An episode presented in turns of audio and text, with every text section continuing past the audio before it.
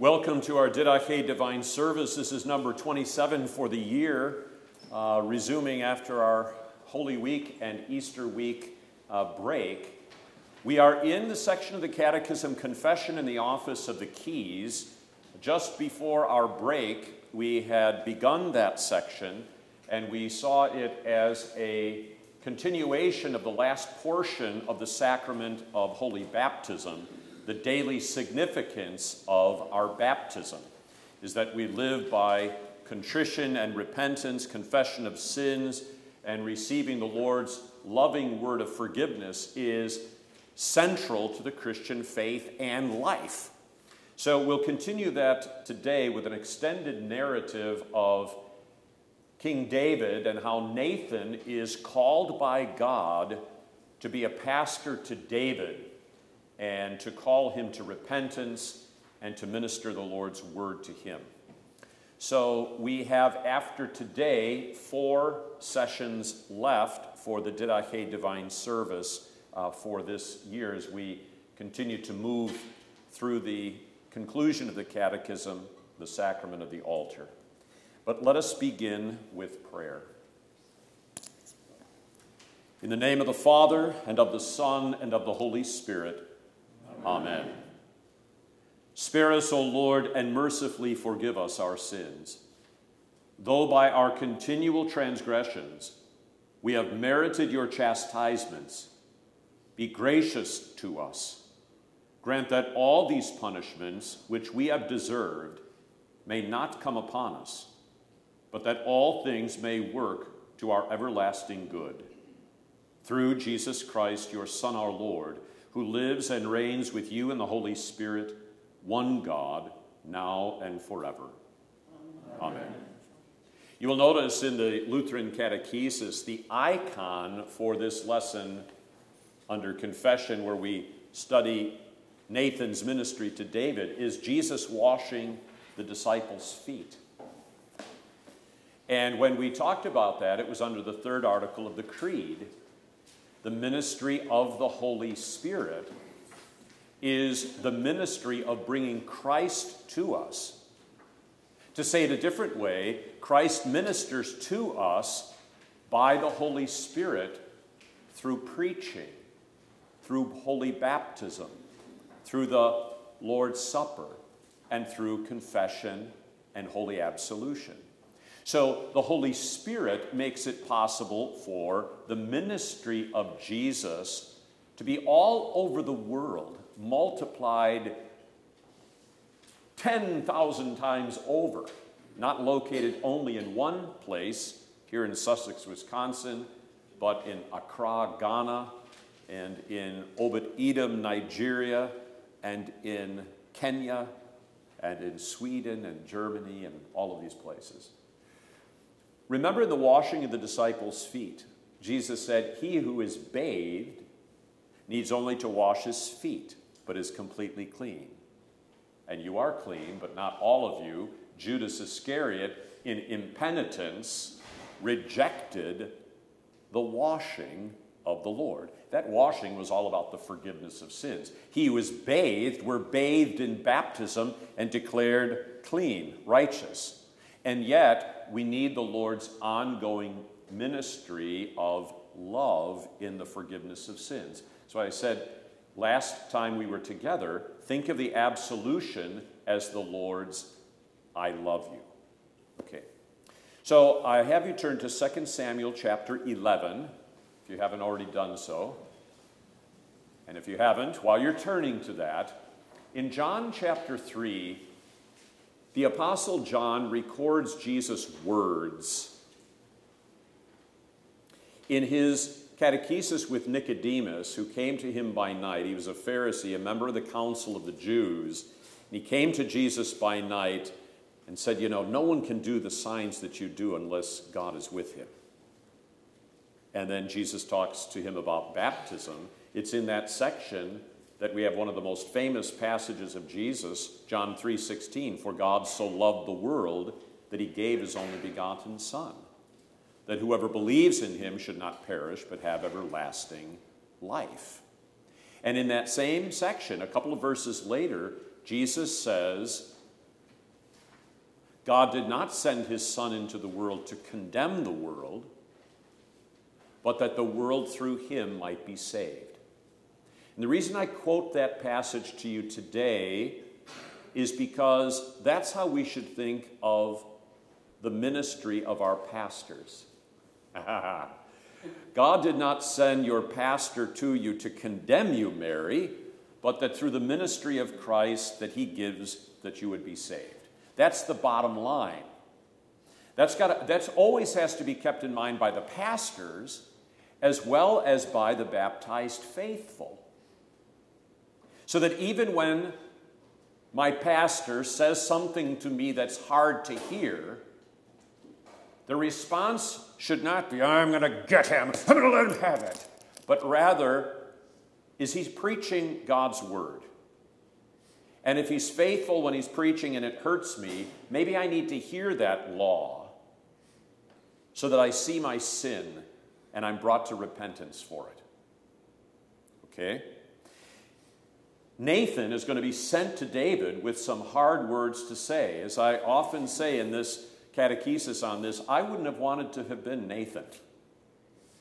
Because he is sent to one of the greatest theologians in the Old Testament, King David, who wrote more Psalms of the 150 Psalms than any other single psalm writer. He was not only the king, but he was a theologian. Okay. But a sinner. But a sinner, like everyone is, Tom. Right but I still would have been chicken. Okay, not wanting to go to him. All right. So I have the first bullet here. What is the story of David's life and faith leading up to 2 Samuel uh, 11 when he commits adultery with Uriah the Hittite's wife, whose name is Bathsheba? Her name is not given in this chapter, but we learn the name later. He was one of how many sons of Jesse. Susan? Eight. And he's the eighth, he's the youngest of Jesse's eight sons. He's a descendant of Boaz and Ruth. Boaz and Ruth, if you remember that wonderful love story, uh, Ruth was a Moabite. So David, King David from the tribe of Judah, had Moabite blood in him. Uh, the tribe of Judah the house of David is the lineage of our Lord Jesus. But do you remember what David was called when he was chosen? It's an interesting dichotomy because, on the one hand, Eliab, he's the firstborn. This has got to be the one, right? Firstborn son of Jesse. No, he's not the one. And they go all the way down the line until it comes to David. And the Lord tells Samuel, the prophet, no, I do not judge by outward appearance, but by the heart. But what's interesting is David is still described as ruddy and good looking. So, so that he was judging by the heart didn't mean that, that uh, he was only going to choose ugly people to be king or something like that. But the point of the matter is the heart is the place of faith. And you remember how David is described a man after God's own heart. What does that mean? Well, the heart of God is the seat of his affections, just as it is the seat of our affections and of our faith. God is love, the sacrificial, self giving love. At the heart of that love is mercy. We describe that unique love of God in terms of grace, his undeserved love and compassion. So when David is called, he is a man after God's own heart. So he believed in the love of God, the mercy of God, the compassion of God, the promise that God made to Abraham of the seed of Abraham that would bring the blessing of salvation to all nations. Now, King Saul, whom David ended up serving, remember as a shepherd boy, he would play the harp for him when Saul was beset by troubling spirits. And then, when there was the challenge, the Philistine army against the Israelite army, and the champion Goliath came out, it was David who, sent on a mission from his father to bring supplies to his brothers and the troops, said, What's going on here? Well, there's this challenge. They're looking for one man to stand up against this champion of the Philistines. And David considers it to be an affront to God. And so he says, I will go, and I will go in the name of the Lord and confront this Philistine Goliath. And he takes the five smooth stones and he embeds one right in the skull of the giant. He falls over dead. He cuts off his head with Goliath's own spear or huge, humongous sword. And from that day forward, he has the affection of the whole congregation of Israel. Saul has slain his thousands, David his ten thousands. So Saul, who struggled to believe in the Lord because he was full of such pride and self righteousness himself, um, envied David from that day forward, even though David had done so much for King Saul's uh, reign and for the nation of Israel. But Saul is noted uh, as being the one who then ends up hunting David down, trying to kill him, trying to destroy him. He'd thrown a spear at him at one occasion when he was uh, playing the harp and trying to comfort him and so forth. And Saul vacillated back and forth. I'm sorry, I've sinned. And then he'd send his troops after him. And David had numerous occasions uh, where he could have killed Saul. But David says, I will not raise a hand against the Lord's anointed. He shows compassion upon Saul, even though Saul certainly didn't deserve it. Well, after Saul's death, David assumes the throne, and after a couple of years, all 12 tribes of Israel are under his authority as king. By the time 2 Samuel 11 comes along, the Lord had given David victory over his enemies, had established his reign as king, and that puts us where we're at today.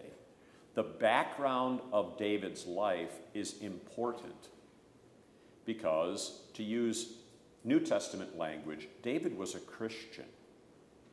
David was a faithful Christian. He was a faithful believer in the Lord's promise of salvation.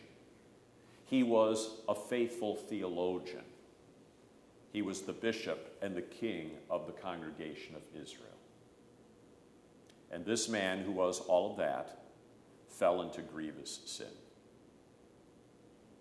Second bullet on your point here is staying within one's vocation or station in life is a deterrent to sin and foundational for the holy life.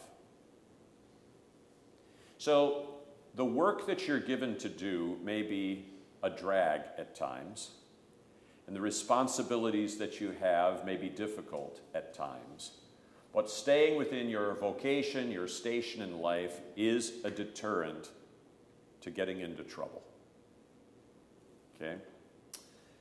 And so at the beginning, we have, it came to pass, this is chapter 11, verse 1, 2 Samuel 11, verse 1.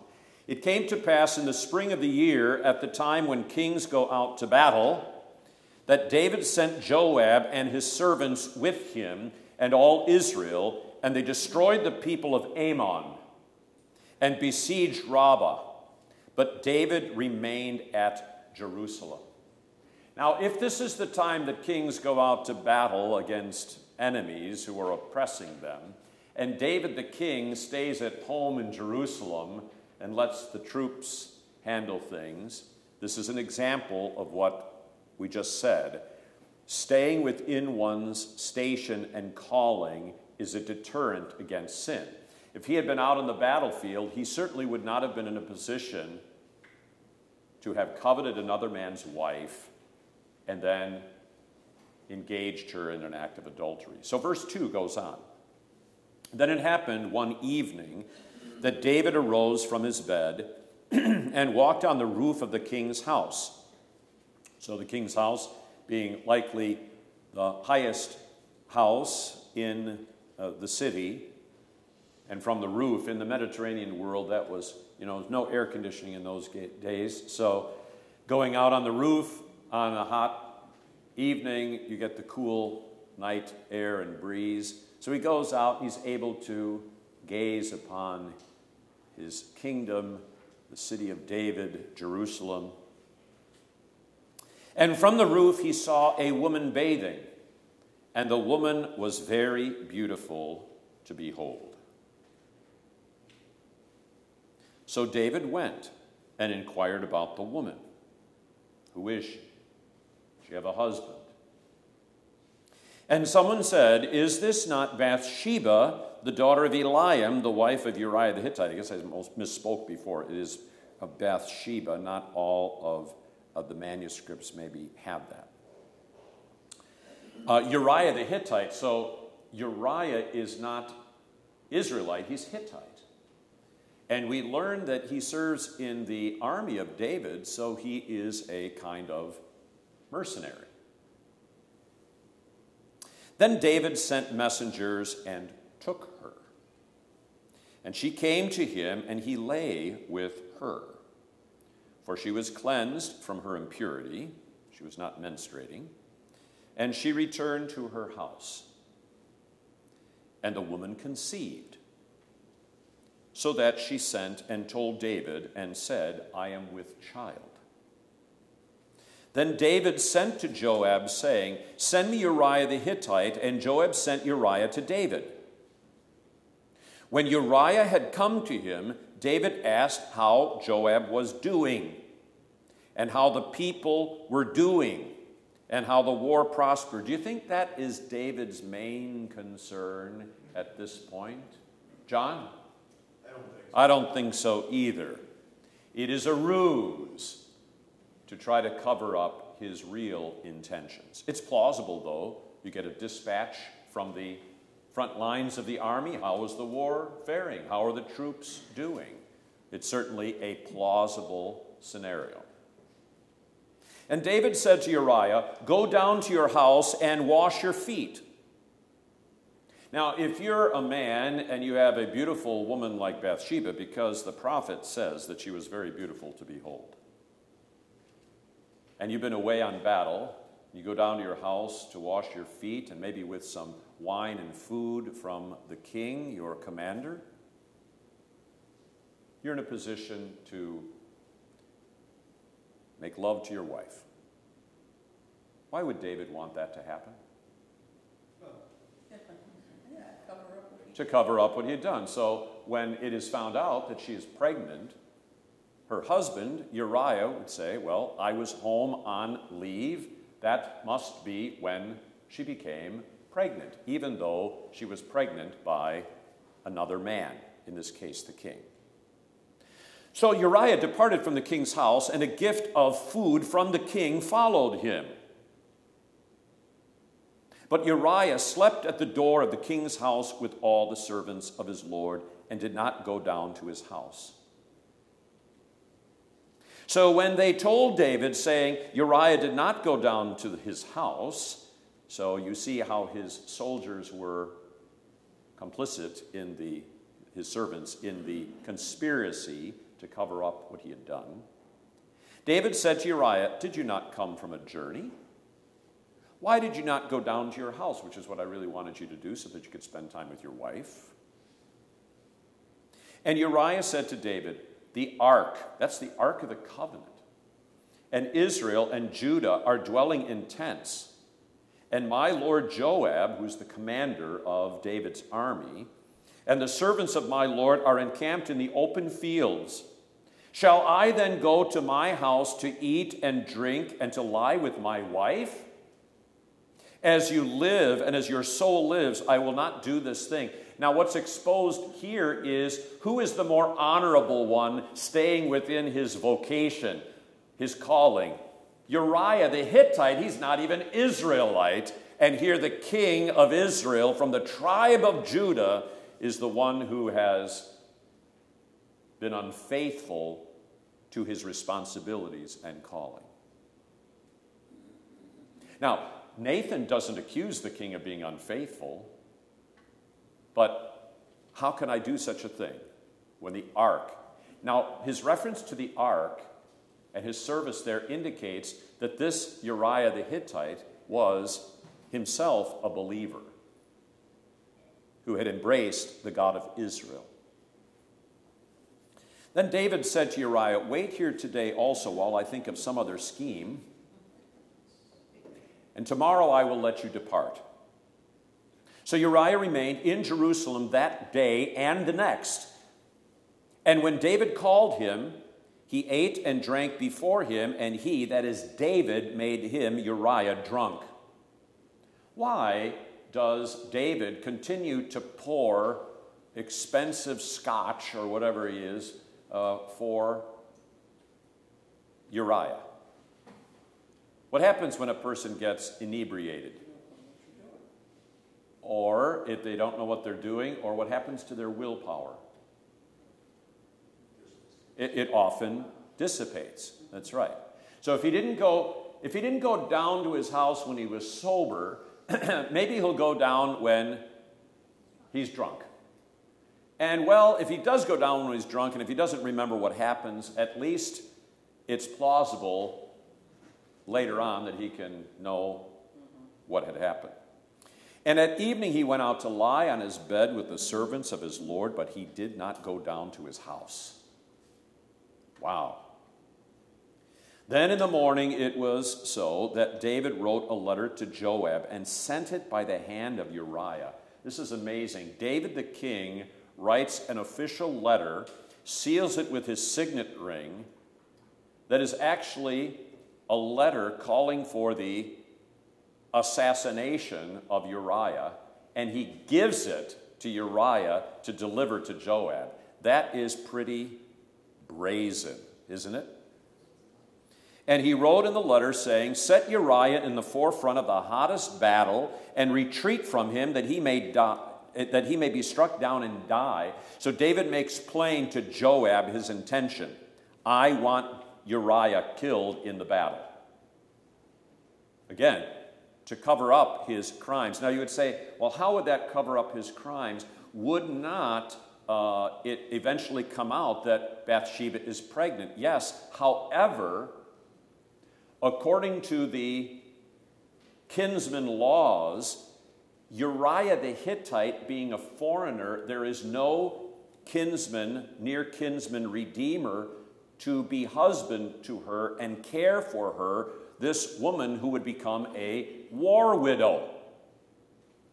So, David's intention, which is made clear at the end, is he gets rid of the husband so that he can then take Bathsheba in and, in the noble gesture, marry her, be husband to her, and then all will be well. And then, of course, he comes up smelling like a rose, so to speak, to the general population. What a great guy he is. He even takes care of the war widows of a foreigner, a Hittite. Pastor, Yes, Tom? by the law, wouldn't um, Bathsheba and David, if they were found out, they'd be stoned? Uh, yes, usually by uh, the sin of adultery, the punishment is Bathsheba, uh, is, is uh, stoning Bathsheba. Okay. I mean, even the king. Uh, well, that didn't happen too often. Do you know of, do you know of, um, do you know of politicians in very, very high office that, that break the law, that get in trouble? Have I said it? Do I need to say more? It, it, it's you plebes, Tom, like you. You get in trouble, but not kings and presidents. Okay? All right, so it happened while Joab besieged the city that he assigned Uriah to the place where he knew there were valiant men. Then the men of the city came out and fought with Joab, and some of the people of the servants of David fell, and Uriah the Hittite died also. And so I'm going to skip over uh, some of this for the sake of uh, time. Uh, Joab sends a messenger to David with explicit kind of instructions so that the message can get through to David. The problem is handled. And it would again be um, plausible that a messenger is going to report to the king the outcome of the battle. And since Uriah the Hittite seemed to have been someone who was valued at a certain point, he has been killed. But what I will show you is in verse 24 the archer shot from the wall. This is the servant telling David, At your servants, and some of the king's servants are dead, and your servant Uriah the Hittite died, is dead also. Verse 25 Then David said to the messenger, Thus you shall say to Joab, Do not let this thing displease you. Don't be too concerned about this. Why? For the sword devours one as well as another. Strengthen your attack against the city and overthrow it. You know, people die in battle even though David was directly responsible and it was murder. When the wife of Uriah heard that Uriah, her husband, was dead, she mourned for her husband. And when her mourning was over, David sent and brought her to his house, and she became his wife and bore him a son. But the thing that David had done displeased the Lord. So he seems to have, at this point, gotten away with it. Now, I wanted to read through most of the narrative through the end of chapter 11. Now, let's summarize by going to the bullet points that I've given you. Where did David's sin begin? That's the third bullet down on the sheet. Where did it begin? In his heart. In his heart. With the sin of what? Lust. Lust, covetousness, under the 10th commandment, you shall not covet your neighbor's wife. He absolutely desired her, and her desire for her, this beautiful woman, uh, led him into all manner of transgressions. The next bullet, though, I want to focus on the fourth commandment specifically. How did the sin? Uh, did he sin against the fourth commandment? The fourth commandment is honor your father and your mother. Now you can say, well, he dishonored his father and mother, but that's not that would be true, even though they're dead by this time, but they'd still be dishonoring their memory. But that's not the point of the question. How does he dishonor the fourth or break the fourth commandment? How does he sin against it? The fourth commandment not only applies to children and citizens, it also applies to parents and parents and and government officials. So, how does he sin against the fourth commandment, Polly? Well, I'll just take a stab and say because he stepped away from his vocation. He stepped away from his vocation. Okay, can we say it another way? The authority from God that he'd been given as a civil ruler, He he, abuses, he misuses it. He didn't abandon it, he misused it, didn't he? So it's, it's here's an example of a civil ruler who whether it's civil law or God's law, he transgresses it. Just because you're a civil ruler and you stand in God's shoes doesn't give you the authority to overturn the law. So he uses his office and the authority given him by God. No one else could have arranged for all of this except someone who wielded that kind of authority. This is where I sometimes do my uh, Bill Clinton impression as the governor of Arkansas. Could you go down and find that woman, Miss Lewinsky? Uh, sends the, uh, but I won't do my impression today. but he uses his office. He misuses, and that's the fourth commandment. Is the first commandment in the second table of the law. And it is the first commandment in the second table of the law because the civil authority of a father or mother or of a earthly ruler is from God. The first table of the law you know, our relationship to God. Therefore, the first commandment under the second table of the law, number four, is the first and foremost of that second table in our relationship to one another. So he misuses, transgresses the authority of God that he had been given as a ruler. The next question, though, we need to ask how did David transgress all the commandments? The Apostle James says, Whoever shall keep the whole law and yet offend in one point is guilty of all. And among other things, what the apostle there is teaching is that the law is like um, a sweater that your mother made for you. She carefully knitted it. And oh, there's a loose thread. I'll just pull this one thread. And then all of a sudden, the entire sweater is a pile of unraveled yarn on the floor. Okay? It's all interconnected. How did he transgress the first commandment? You shall have no other gods. Who did he make a God out of? Ultimately, himself. You could say he made a God out of that woman and the pleasure that being with a beautiful woman would give, but ultimately his God was himself. Second commandment how did he misuse the name of the Lord his God? Now, on the one hand, you could say anytime we transgress, like if you were a, a, teenager and you took your dad's car keys and you went out with the car and you got drunk and you wrapped it around a tree, you are dishonoring your father's name by that transgression. But remember what the second commandment also says that we should fear and love God so that we call upon him in every trouble, including temptation. Pray, praise, give thanks. So, in the face of temptation, he lusts. He covets another man's wife. He sees her. He doesn't turn away and say, Lord, have mercy. Forgive me this sin of covetousness and lust. Strengthen me against this temptation. Oh, no. He doesn't pray under the second commandment for God's help, he indulges his appetites. Third commandment remember the Sabbath day. It's not just about a day, it is about the Word of God. Did he turn away from the teachings of God's Word? to commit adultery and then to arrange this grand conspiracy to cover it up? Absolutely. He could have at any time. Pardon me? He could have stopped at any time. Well, he could have stopped at any time, but oh, what a tangled web we weave whene'er we practice to deceive. So, you know, this conspiracy kept going and going, and by inertia, you know, it, it, he did not stop it. He saw it through to the end. And as he continued in that, in a certain sense, the sin piled up, didn't it, in terms of, of the transgression of the Decalogue, the Ten Commandments. Okay, so fourth commandment, we've already talked about. Fifth commandment, you shall not murder. Did he sin against that commandment? Absolutely. Sixth commandment, you shall not commit adultery. Well, duh. Uh, seventh commandment, you shall not steal. Now, this may be harder for you, but according to the inheritance laws, here Bathsheba is married to a Hittite there is no other relative there since he's a Hittite. When he marries the woman, he not only gets the wife of the deceased man, but any property. Isn't that a fantastic deal?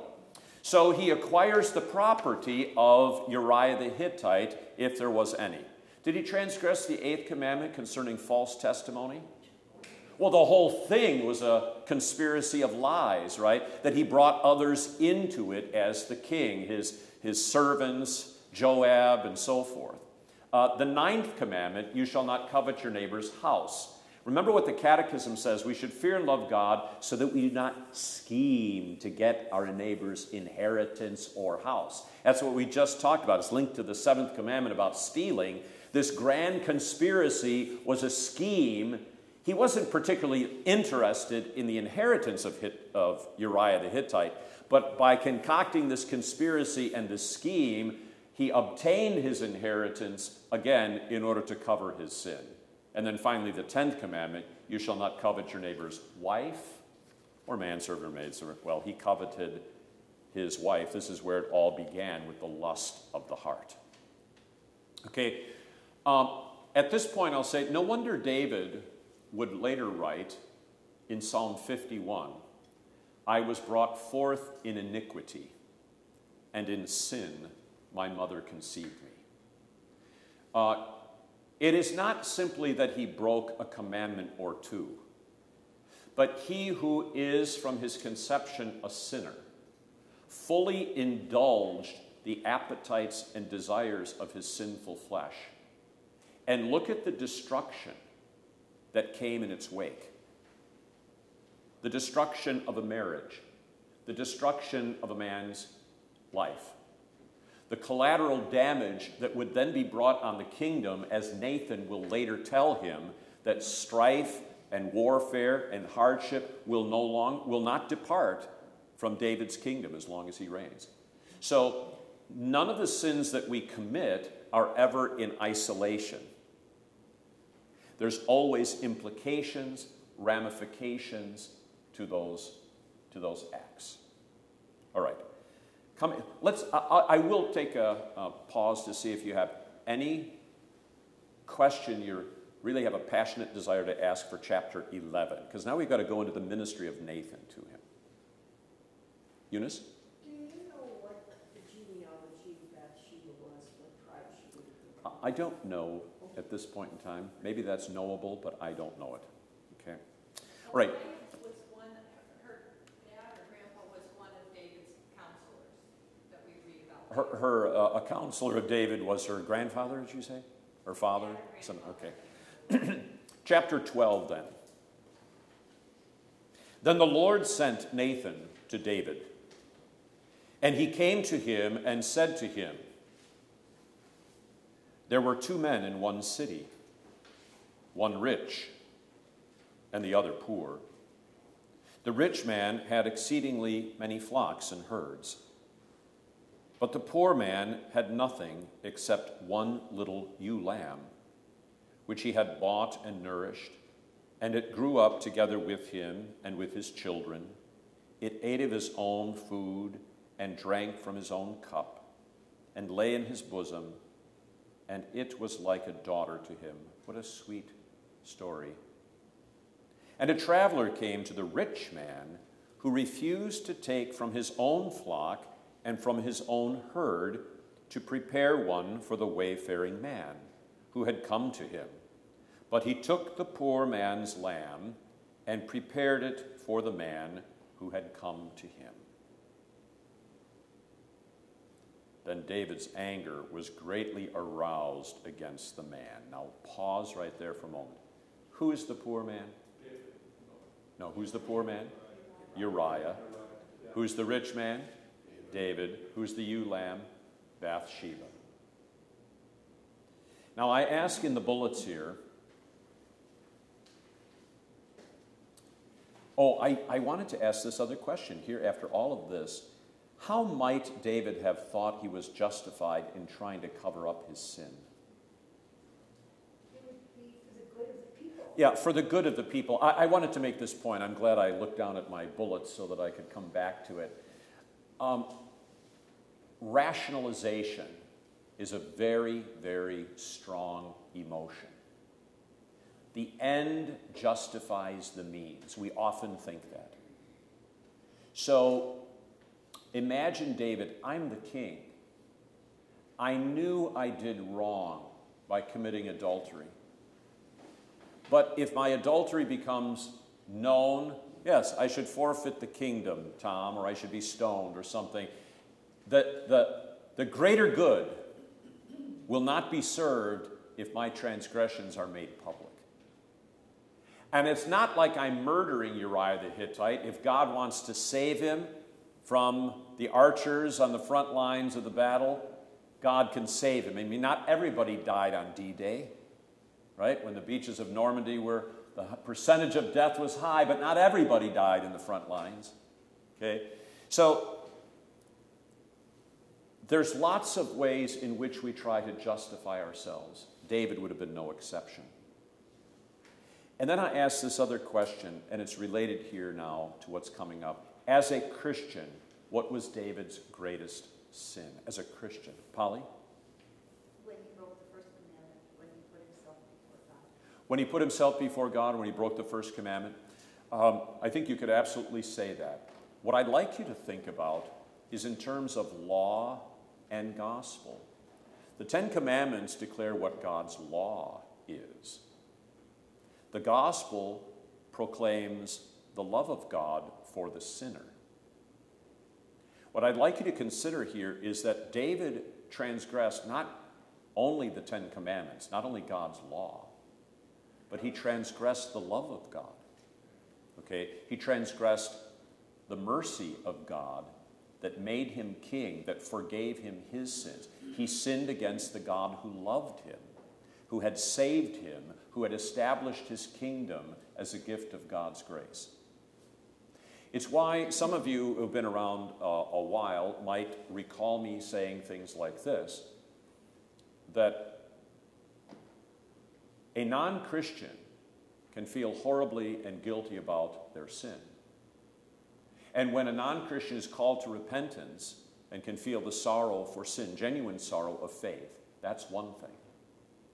But when a Christian who has known the love of God turns away from it, like the prodigal son, which was the last narrative we had before our break, it wasn't simply that he lived a wild life, but he sinned against his father's love.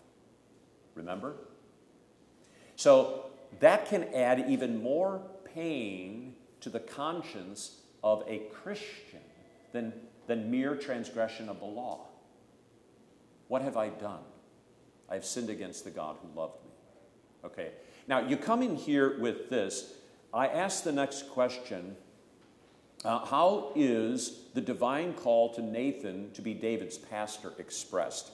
It's in verse 1. The Lord sent him. Yeah. So this is a divine call. The Lord sent him to David. Okay? So he, I, don't want to uh, channel the Blues Brothers movie from decades ago, but he was on a mission from God. But Nathan was. He was on a mission from God. Now, I do ask the, now the next question directly why does Nathan confront David with a parable about a rich man and a poor man? And it's related to this question about David sinning not, against, not only against the Ten Commandments, God's law, but also against the gospel and his love. Why does he confront him with a parable? Any thoughts on it? I may let the question just hang there. Eunice? Well, like in the New Testament, doesn't it say some places that God will give you the very words to say? Now, this isn't. Well, obviously, obviously, the Lord was speaking through Nathan. Yeah. Yeah. And And it's an example of a skillful uh, uh, steward of law and gospel. C.F.W. Walther called it the art of proclaiming the law and the gospel. You know, as I say quite often, I would have, I would have been more inclined to go directly up to David since we got David sitting right here. What's the matter with you? You've committed adultery. You murdered Uriah, you know, right between the eyes. But that's not what Nathan does. Cherie? to um, remind David of his compassion.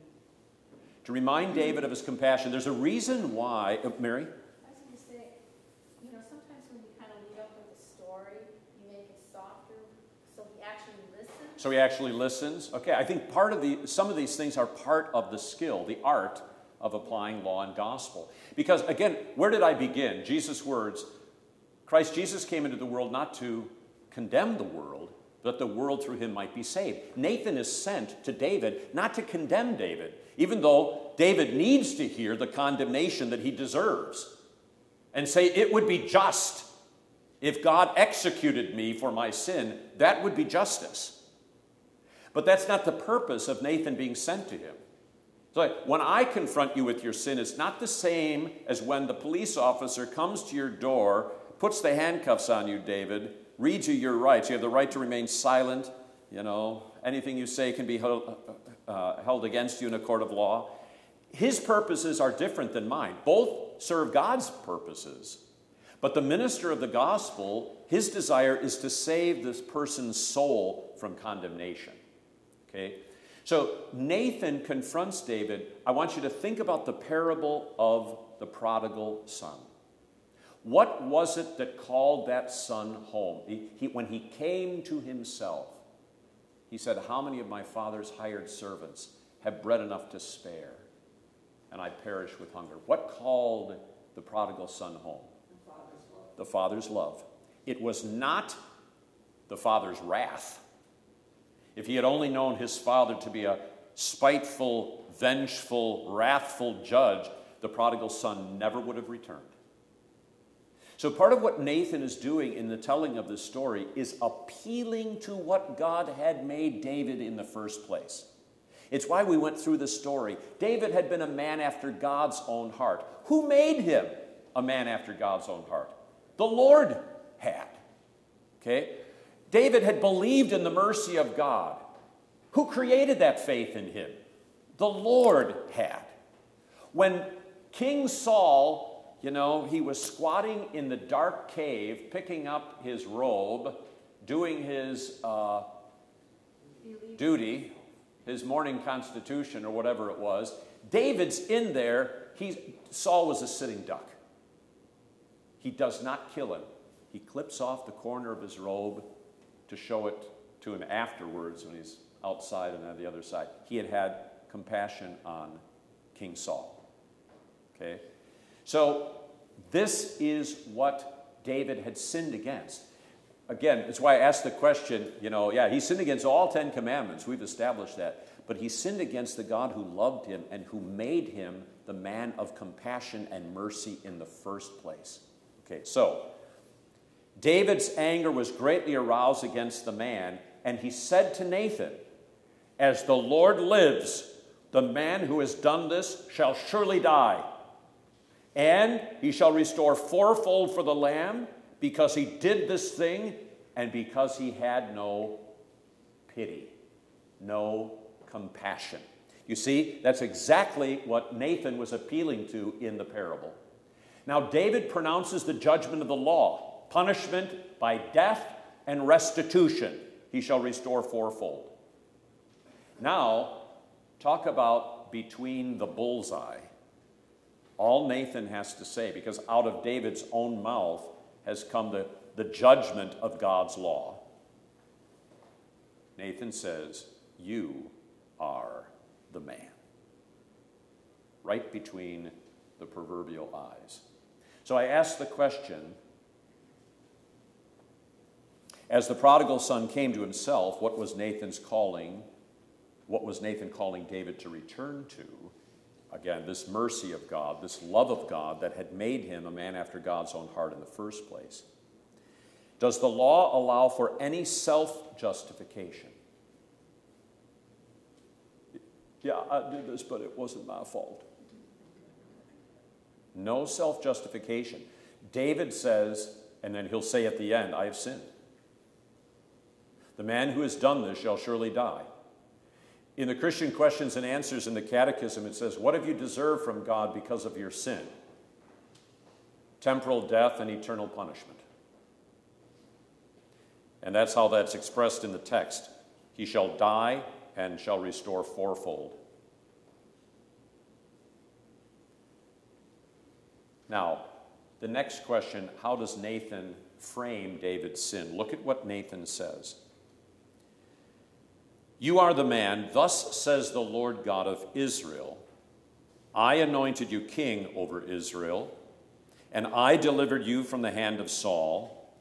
I gave you your master's house and your master's wives into your keeping, and gave you the house of Israel and Judah. And if that had been too little, I also would have given you much more. Why have you despised the commandment of the Lord to do evil in his sight? Now, notice what the Lord, this is from the Lord, is saying through Nathan. He is extolling his what? What is the Lord extolling, lifting up, highlighting?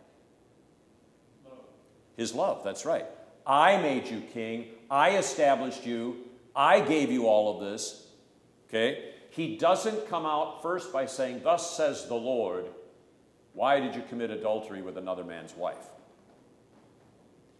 In Psalm 51, which is a psalm generated by Nathan's ministry to David. He says, Against you, you only have I sinned. Now, yeah, he sinned against Uriah, he sinned against Bathsheba, he sinned against the whole nation of Israel, but ultimately his sin against God. This is what, this is what we have to understand. So David may do something that's sinful to me. If I retaliate and sin against David, I can't say, yeah, but he deserved it. Ultimately, uh, well, not only am I as bad as he, the greater issue, Tom, is that I am sinning against God by sinning against David. If you commit adultery against Nancy, you are sinning against God by doing that. Yes, you're sinning against her too. Okay? But it, it's more than just some sort of you know, personal problem. We, we kind of don't get along. We don't hit it off. Okay? All sin is ultimately and finally sin against God. All right, now look at what happens. You have killed Uriah the Hittite with the sword. You have taken his wife to be your wife, and have killed him with the sword of the people of Ammon. Now, therefore, the sword shall never depart from your house, because you have despised me, and have taken the wife of Uriah the Hittite to be your wife. Thus says the Lord Behold, I will raise up adversity against you from your own house, and I will take your wives before your eyes and give them to your neighbor, and he shall lie with your wives in the sight of this son. For you did it secretly, but I will do this thing before all Israel, before the sun. Then David said to Nathan, I have sinned against the Lord. In catechism language, what do we call that? Confession. Confession has two parts. First, that we confess our sins. There is no self justification, just the honest truth. And Nathan said to David, The Lord has also put away your sin. You shall not die. What is that? absolution. Confession has two parts first, that we confess, second, that we receive absolution. However, because by this deed you have given great occasion to the enemies of the Lord to blaspheme, the child also who is born to you shall surely die. Then Nathan departed to his own house. We'll take it just that, that far and conclude these questions here. What does Nathan's ministry to David finally result in? Contrition, repentance, confession of sins, and ministering absolution to him. What does the absolution, sorry, what does the absolution of Christ guarantee to the penitent? Eternal life. There you go. Salvation from sin, eternal life. What does the absolution of Christ not guarantee in this life? An easy life. Or the restoration of things. I mean, if you smash your Rolls Royce because you're drunk, you may not get your Rolls Royce back. If you cut off your arm, you're not going to get your arm back. Okay? So the absolution gives you eternal life. But in this life, it does not guarantee that Humpty Dumpty is put back together again. Some things in this life either A, cannot be fixed in this life, or B, and more importantly, God has reasons why those things aren't fixed in this life, reasons that serve the cause of salvation. Because what happens if you go as a pastor to the prison and the prisoner says, Pastor, I finally realized I have sinned a great sin when I murdered David Steinhild. Please forgive me and get me out of here. I forgive you, Kathy, for murdering David. And then I go to the warden and the judge, you got to let him go. He's really, really, really, really sorry for his sin. And God forgives him. What is the what was the reason why the incarcerated murderer was oh so sorry and confessed his sin? Pardon me? To get out of jail. Okay? So if you are Wally, if you're standing before the judge and he's about to be sentencing you for your high crimes and misdemeanors, don't expect your pastor to be a character witness. And, there, and there's a reason for that, because that's not my job to get his sentence reduced. In fact, it may be better off that he serve the, to the full extent of what the law requires for his punishment. Why? Because absolution has to be, faith has to be based not upon what other things am I going to get out of it. That makes uh, Jesus a genie in the bottle. If believing in Jesus doesn't get me what I want, what's the point of believing in him? Okay? But if the person continues to trust in Christ, even if he's in jail for his crimes, there is the testimony to true faith. So, what the things that we suffer that are often a consequence of our own foolishness uh, serve, from God's point of view, is to preserve us in contrition and repentance. Okay? That's a difficult lesson. And part of the reason why that's necessary in this life is the corruption of sin is still a part of us and it won't go away until we're buried and then our bodies are raised on the last day.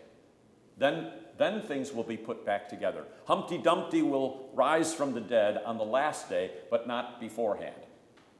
So, all of the things that David is made to suffer, including the death of this child, are to strip him of self reliance so that his faith is singularly focused upon Christ and the forgiveness of sins.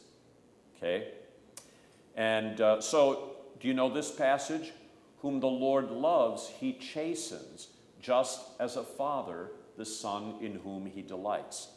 I can't tell you how many times, you know, as a father, I did, Dad, I'm, I'm really sorry for the. I forgive you. Now bend over. Well, if you forgave him, how could you still punish him?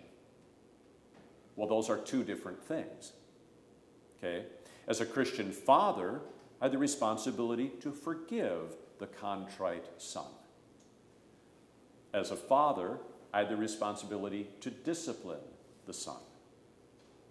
So we live in a world today, and it's crept into the church, where forgiveness means that everything, you know, so the wife who is being abused by her husband repeatedly, year in and year out, she can forgive her husband and he can confess and the minister can absolve, but that doesn't necessarily mean that the relationship is put back together again. In fact, many a husband uses that as I've, I'm sorry, I've confessed, you don't forgive me. Now, that's another thing. Forgiving the husband by the pastor or the Christian wife is one thing. What happens in that relationship is quite another, especially if it's been an abusive relationship for years. Okay? Because what matters most is retaining faith in Christ, salvation. That's what matters most. Okay? Not whether or not Humpty Dumpty is put back together again. So that answers the last question on your sheet. Any other questions about the narrative? Yes, Tom? I see a compare and contrast between God's judgment against David for what he had done and that Moses didn't enter the promised land. Okay, is there, is there a, um, a comparison with the fact that Moses was not allowed to enter the promised land? Uh, there are two things I will say about that. The first, Tom, uh, does make it parallel to this. I mean, Moses' sins, his failings, and his shortcomings do not allow him to lead the children of Israel to the promised land. In that sense, there's a similarity here. The second thing, where there is a dissimilarity, although then there's a similarity after that, is that Moses is not allowed to lead them into the promised land because he's not the real Redeemer. Christ is. Okay? So also here, I mean, David is wonderful a king as he was, he's not the real son of David from the tribe of Judah who saves. There's only one. Okay? Other questions or comments there? Wasn't it though, he didn't enter the promised land because he broke the tablets? No, uh, he didn't enter the promised land because the second time dealing with the rock, he struck it rather than speaking to it. The first time he struck the rock, an image of Jesus being pierced in the side, and after that he was to speak to the rock. Instead, he struck it again. When the water came? Yeah, when he struck the rock the first time, water came out. After that, he was to speak to the rock, and water would come out. It, and that, you see, that's parallel to Jesus on the cross. He is struck, blood and water comes out. But we don't continually crucify Jesus through the word and sacraments, the blessings of the water and blood coming out of Jesus' side continue to come to us. So that's part of what that's about. Okay, let's, let's uh, take us into, by summation, one of the nice things about these narratives that are traditional catechism stories is when you, when you explicate the narrative, the text of the catechism becomes obvious. Okay?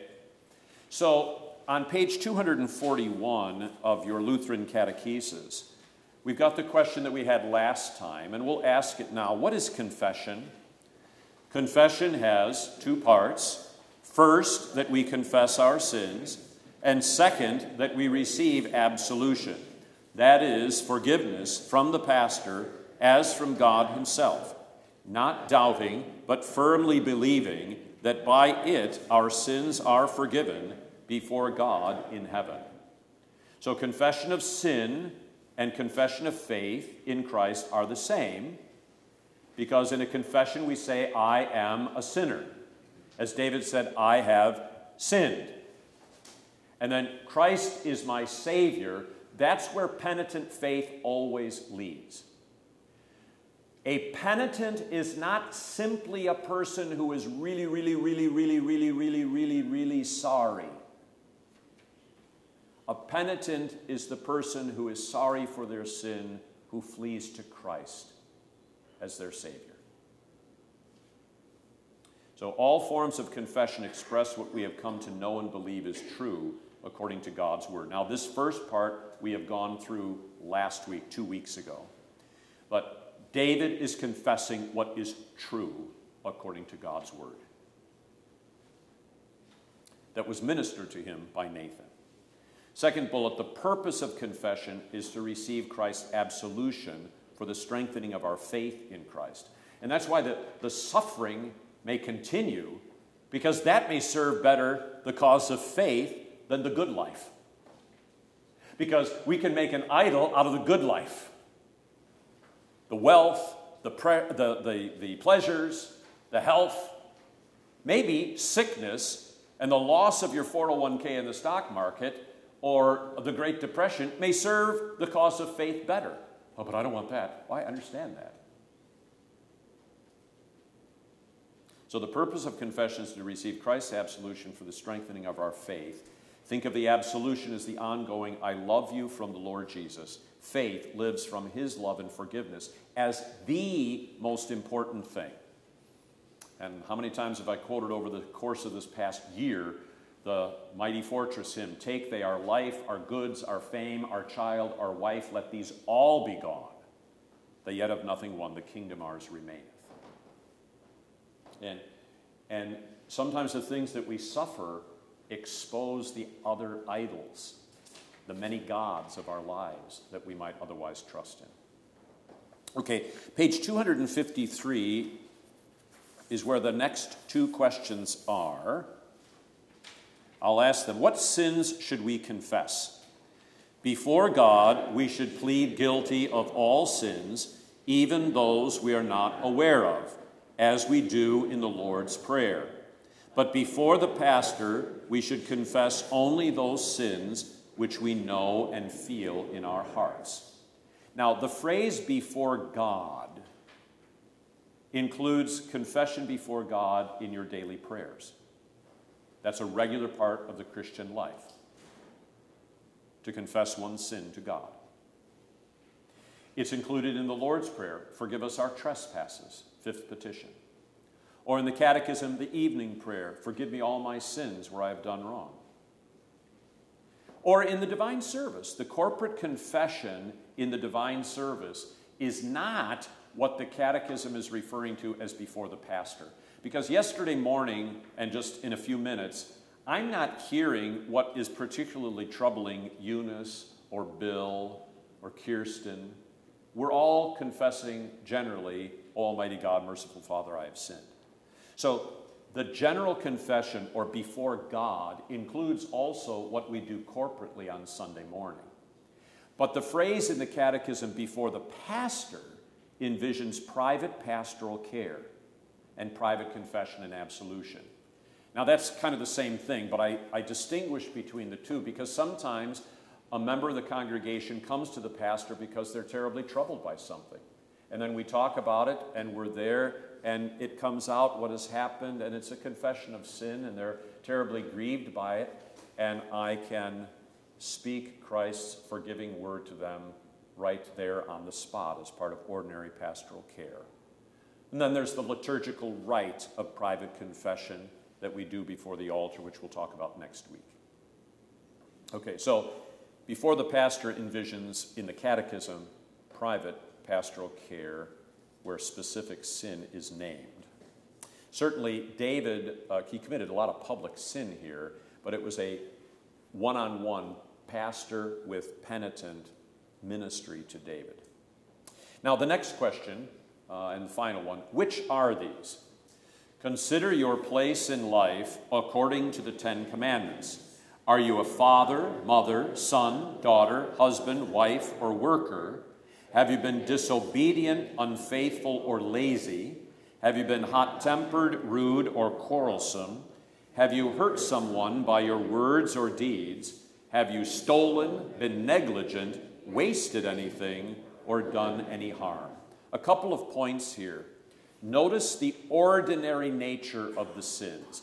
It's a danger of using this story uh, because David's sins were pretty um, grievous in a public way. Even, even an unbelieving world would recognize that for the President of the United States to use the Secret Service to commandeer a woman so that he could commit adultery with her in the Oval Office, even the world would consider that grievous. Oh, well, maybe not.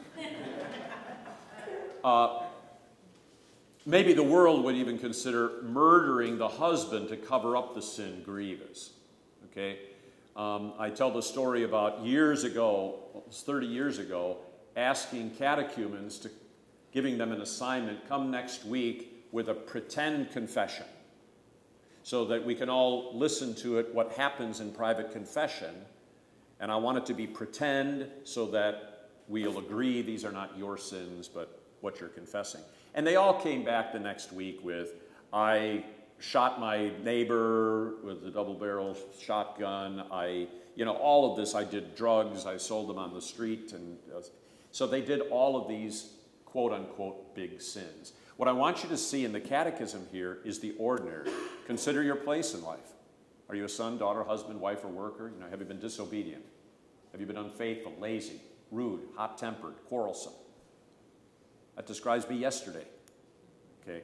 The point being is the ordinary sins of life are part of what confession is for to strengthen you uh, in confidence in Christ's forgiveness, which bears fruit in love for others.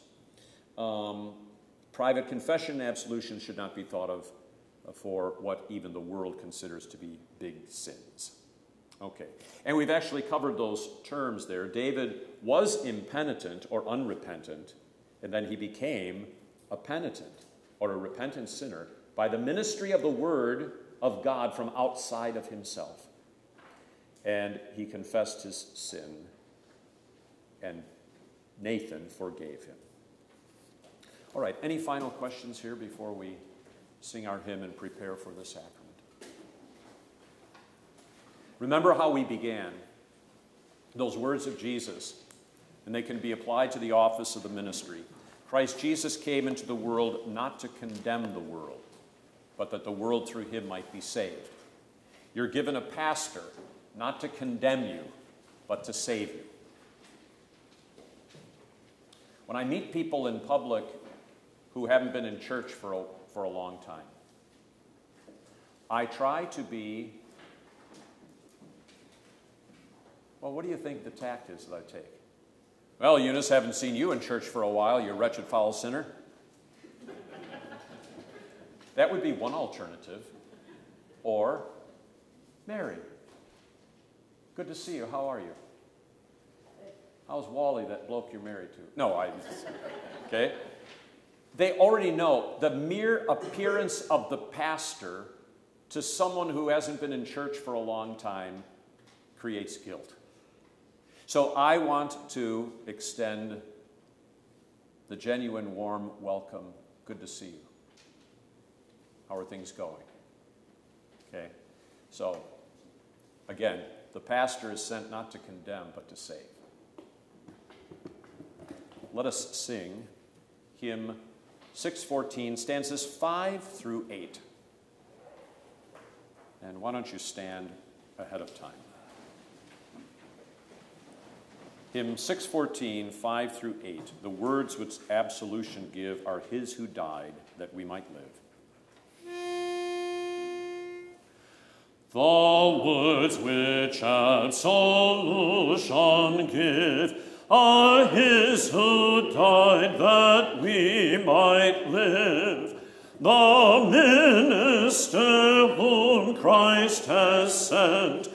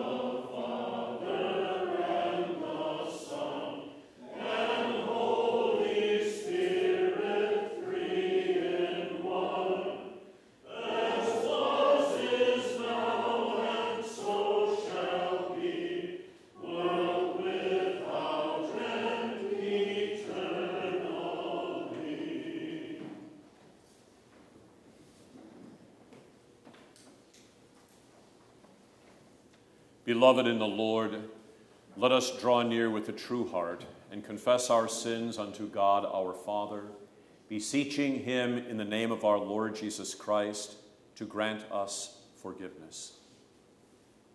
Our help is in the name of the Lord. I said, I will confess my transgressions unto the Lord.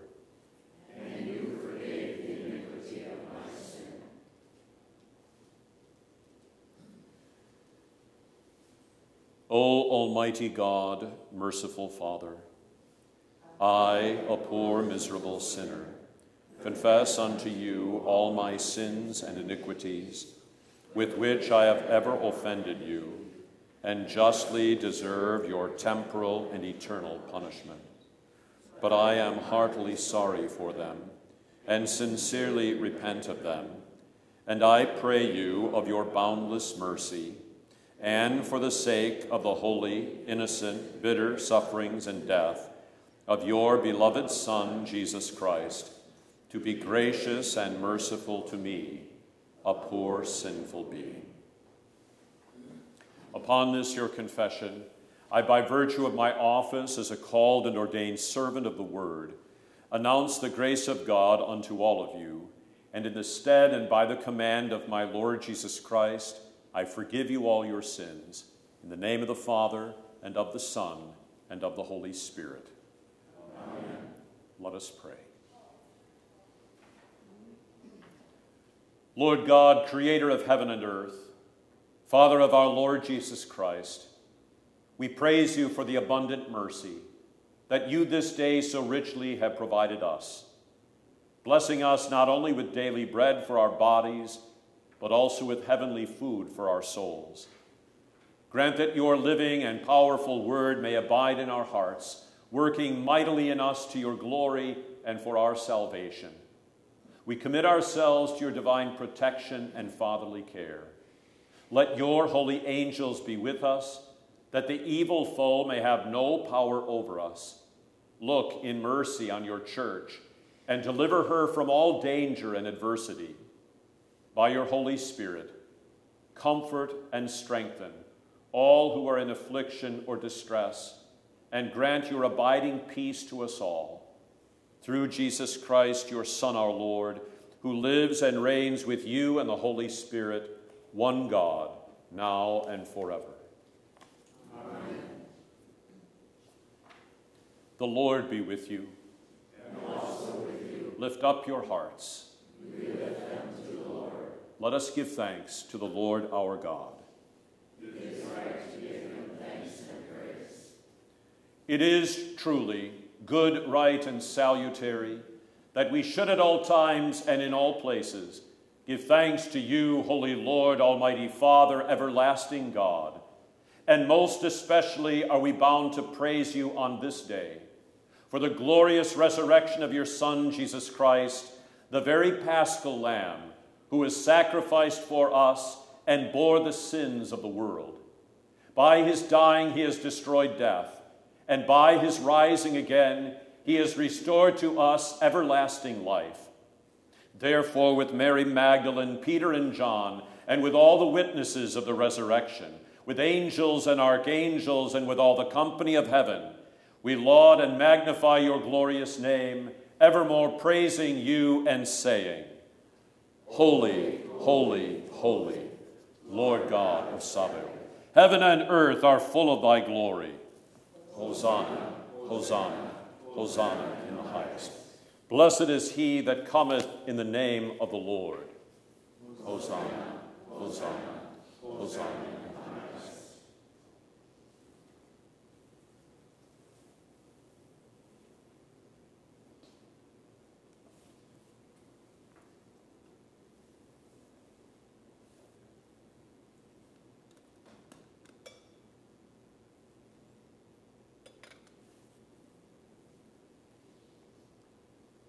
Blessed are you, O Lord our God, King of all creation. For you have had mercy on us and given your only begotten Son, that whoever believes in him should not perish, but have eternal life. For Christ, our Passover lamb, has been sacrificed. By his death, he has redeemed us from bondage to sin and death, and by his resurrection, he has delivered us into new life in him. Grant us to keep the feast in sincerity and truth, faithfully eating his body given into death and drinking his life's blood poured out for our salvation until we pass through death to the promised land of eternal life. Hear us as we pray in his name and as he has taught us. Our Father, who art in heaven, hallowed be thy name. Thy kingdom come, thy will be done on earth as it is in heaven. Give us this day our daily bread, and forgive us our trespasses, as we forgive those who trespass against us. And lead us not into temptation, but deliver us from evil. For thine is the kingdom, and the power, and the glory, forever and ever. Amen. Our Lord Jesus Christ, on the night when he was betrayed, took bread. And when he had given thanks, he broke it and gave it to the disciples and said, Take, eat. This is my body, which is given for you. This do in remembrance of me.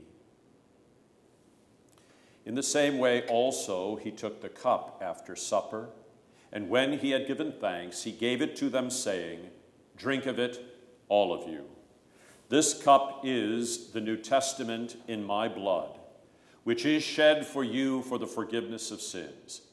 This do as often as you drink it in remembrance of me. The peace of the Lord be with you always. Amen. O Christ, thou Lamb of God, that takest away the sin of the world have mercy upon us. O Christ, thou Lamb of God, that takest away the sin of the world, have mercy upon us. O Christ, thou Lamb of God, that takest away the sin of the world, grant us thy peace. Amen.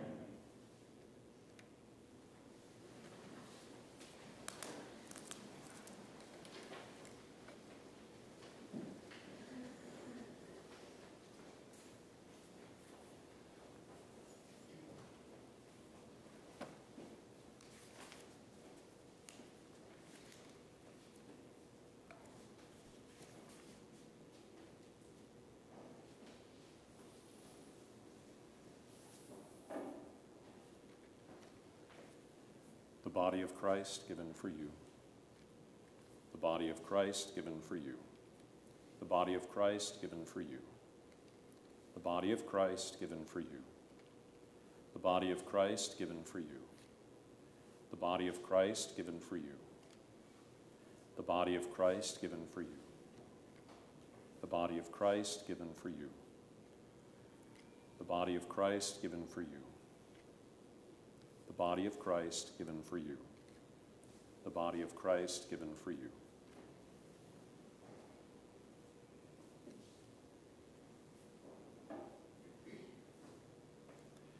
The blood of Christ shed for you. The blood of Christ shed for you. The blood of Christ shed for you. The blood of Christ shed for you. The blood of Christ shed for you. The blood of Christ shed for you. The blood of Christ shed for you. The blood of Christ shed for you. The blood of Christ shed for you.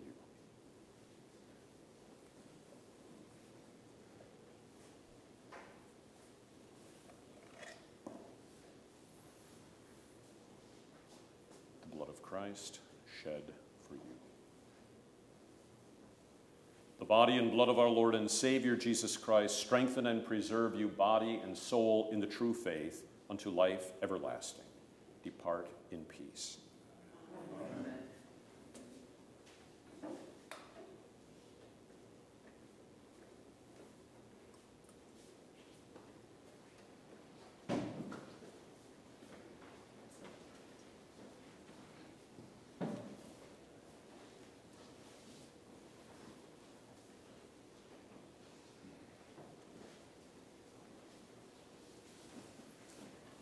Body of Christ given for you. The body of Christ given for you. The body of Christ given for you. The body of Christ given for you. The body of Christ given for you. The body of Christ given for you. The body of Christ given for you. The body of Christ given for you. The body of Christ given for you. The body of Christ given for you. the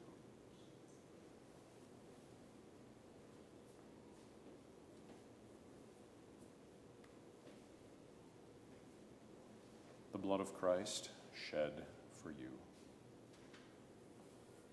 The blood of Christ shed for you. The blood of Christ shed for you. The blood of Christ shed for you. The blood of Christ shed for you. The blood of Christ shed for you. The blood of Christ shed for you. The blood of Christ shed for you. The blood of Christ shed for you.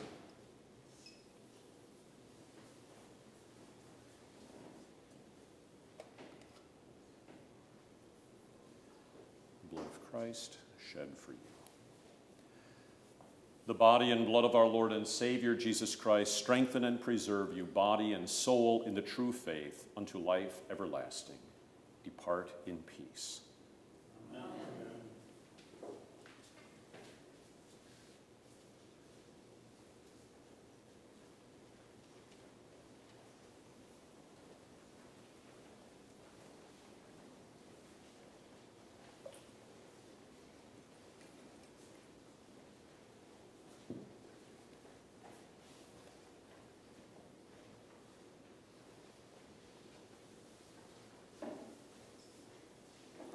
The body of Christ given for you. The body of Christ given for you. The body of Christ given for you. The body of Christ given for you. The body of Christ given for you. The body of Christ given for you. The body of Christ given for you. The body of Christ given for you. The body of Christ given for you.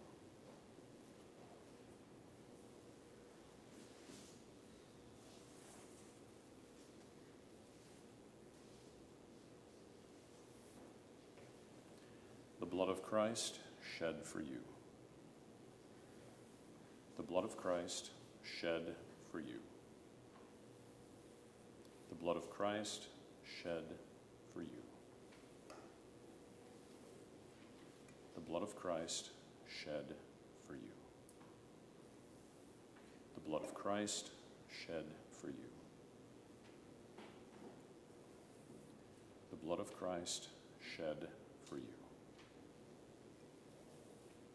The blood of Christ shed for you. The blood of Christ shed for you.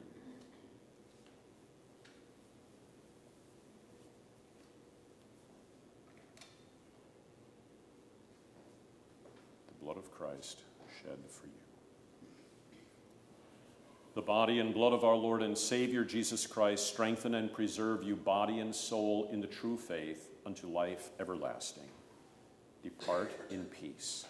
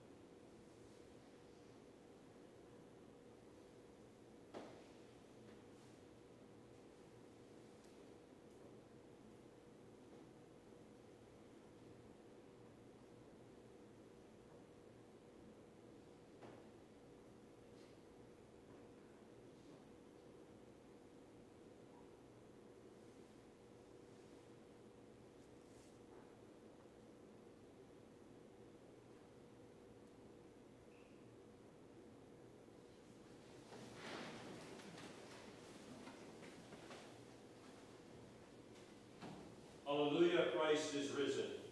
He is risen indeed. Hallelujah. Oh, give thanks to the Lord, for he is good. And His mercy endures forever. Blessed Savior Jesus Christ, you have given yourself to us in this holy sacrament. Keep us in your faith and favor that we may live in you even as you live in us. May your body and blood preserve us in the true faith to life everlasting. Hear us, for you live and reign as victor over sin, death, and the devil, with the Father and the Holy Spirit, one God, now and forever. Amen. Let us bless the Lord. The Lord bless you and keep you. The Lord make his face shine upon you and be gracious unto you. The Lord lift up his countenance upon you and give you peace. Amen.